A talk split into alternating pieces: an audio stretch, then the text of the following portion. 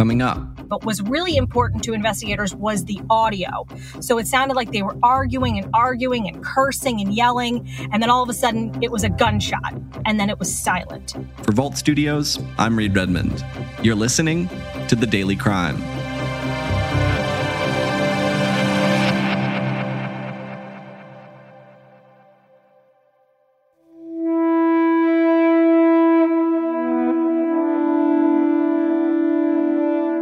August of 2013, Pennsylvania State Police troopers responded to a shooting in Lackawanna County. State police say a husband and wife, Bruno and Melissa Rocuba, were both shot last night along Jefferson Street in Simpson. Bruno shot himself in the hand. His wife, Melissa, was hit in the head by that same bullet. Troopers were back at the home early this afternoon trying to put together the pieces and figure out just how it all happened. Police said the husband, Bruno Rocuba, was handling his gun when it went off. But what they needed to figure out was how the gun went off. At this point in time, it's too early in the investigation for us to determine that. Um, they are still working now, collecting evidence, conducting interviews. This case would remain open for nearly a decade until earlier this month when police made an arrest. Not at one point at all do we just lay back and let it go. Any open case that's in our Troop R jurisdiction with the Criminal uh, Investigative Assessment Unit, they go, they look at that, and they try to turn up new leads and get new evidence.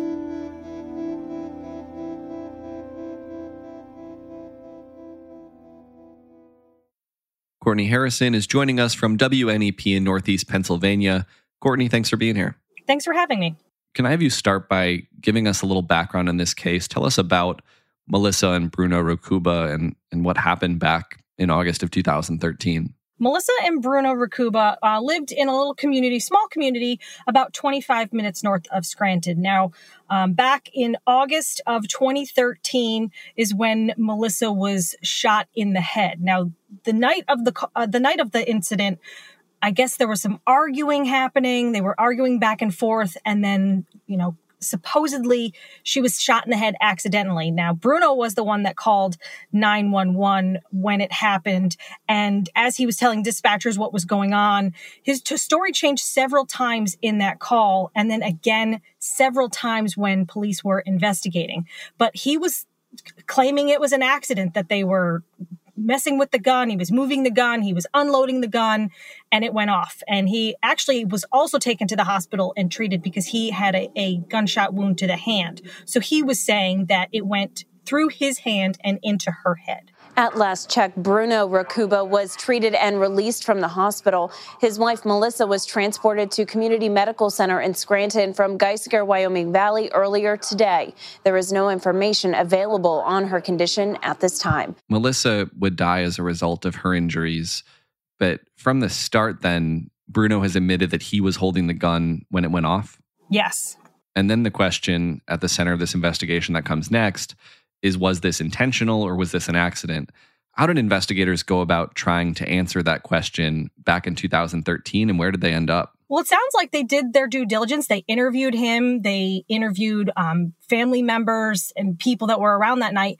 And as far as we know, the investigation stalled there. when I went back and looked at our archives for this um, case, we didn't do very many things. It looks like it stalled and investigators didn't make any moves until recently. When you look at the criminal complaint, nothing is updated past 2013 until 2019 when a friend or a prior friend of Bruno and Melissa came forward saying that his wife at the time was acting a little strange around Bruno. And then when, when Melissa died, he found out that they were having an affair and that he came forward in 2019. So according to the criminal complaint, there is a whole six year gap without any, any movement in the case. You mentioned in your reporting that Melissa's killing shook this community of Simpson, Pennsylvania. Talk about that a little bit. What have you heard from folks in the area and, and those who knew Melissa? Simpson's a really small, tight knit community. It, it, it's made up of a lot of families who have been there for generations and generations. So when this happened, people were shocked. Neighbors along Jefferson Street who know the Rocubas say they're still shocked over the shooting that happened inside this home and are keeping the family in their thoughts and prayers. Yeah, good people. Never no trouble. They helped me out a few times. They're good people. They're they're married a while. They have two children. They have two grandchildren They always get along. And there are still people to this day that believe it was an accident despite what police and investigators are saying. So when Bruno was arrested last week, it was a big surprise and people were more surprised that it took 9 years than uh, than the fact of him being arrested for murdering his wife. You mentioned this case ended up back on investigators' radar in 2019 after this friend came forward with some new information. What happened from there as investigators took another look at the case? they went back and re interviewed family members.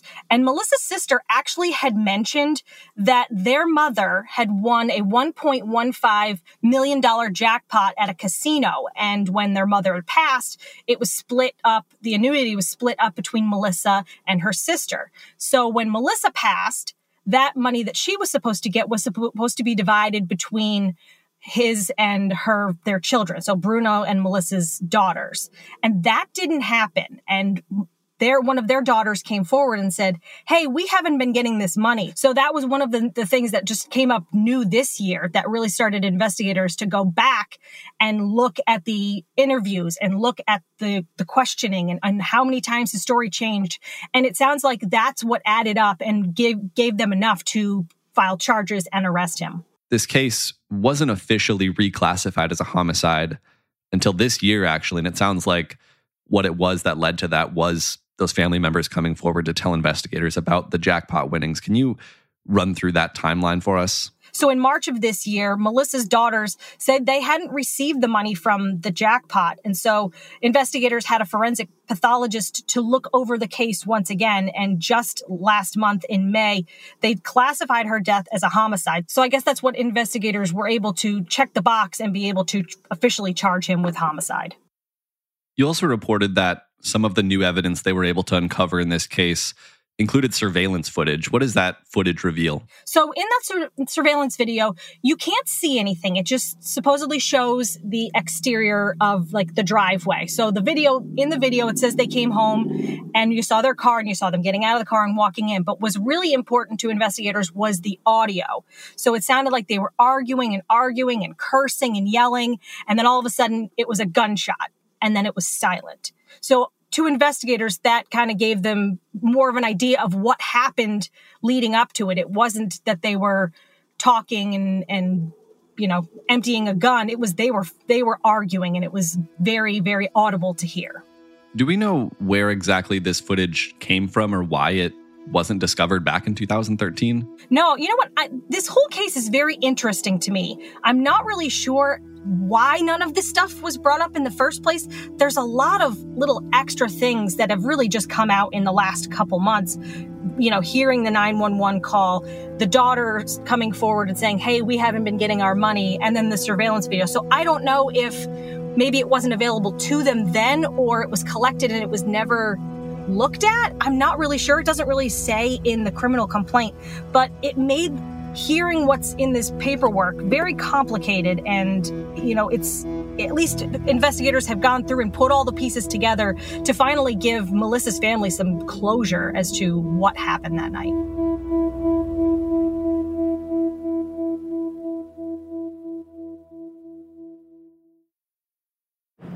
Bruno Rocuba was led out of state police headquarters in Dunmore, accused of murdering his wife Melissa in their home back in August of 2013. State police say the case remained open for this long because there wasn't enough solid evidence to charge Rocuba for the murder until recently. So, when did you get news that there had finally been an arrest in this case, and, and what did you learn at that point? We had received word from state police um, that morning that he was arrested about two hours prior. They didn't put it out there because Bruno had made remarks that if if he knew that he was going to be arrested, he would try and and take his own life and investigators didn't want that.